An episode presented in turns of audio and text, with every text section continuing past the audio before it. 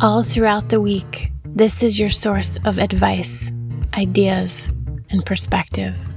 This is your reminder to breathe, to reflect, to grow, and maybe even to see things a little differently.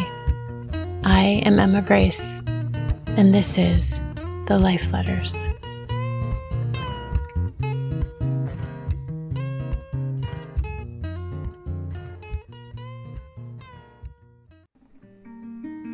I heard this morning that change comes from choice, and also that changes are more important than circumstances. Let those words sink in. I think most of us get how all this works.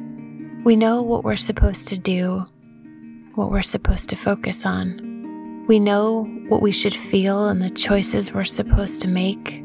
It's just that when we get right down to it, it is really hard to change a life, isn't it? It is hard to change a routine, a pattern, a lifetime of doing something a certain way. Someone reminded me of that last night. You give this advice to other people, she had said. Don't you believe it for yourself? Yikes. She called me on it. Of course I believe it, I said. It's just that, well, it's just that it's much harder to apply to life than it is to know it's the right thing to apply to life. She smiled at me. Guys, I get that we are all carrying a bunch of heavy stuff. I get that we are all working to overcome and let go and be better and have more. And I get that most of us are tired, tired of hearing all the things we need to do that we aren't doing. But you know, if you sift through the billions of advice givers, myself included, out there, there is really only two things that matter, that have ever mattered. One, that you are living a life that you will be and are proud of. And two, that you are happy. Happy. And I am telling you, every single choice you make should be tilting you in those two directions. Make a mistake? Great. Make it right. And then you can be proud. And then being proud of what you did, even if it was hard, will make you happier. Not finding the one? Okay. Work on yourself. And as you do, you just may find that you attract what you create.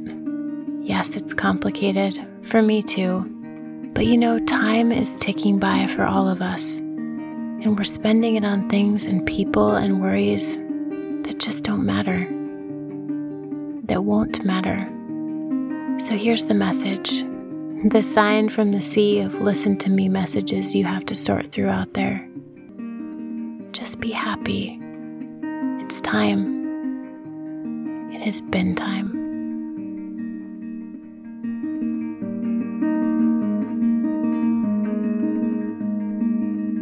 I am Emma Grace, and this is The Life Letters, a new series dedicated to talking about the things in life that are hardest to talk about.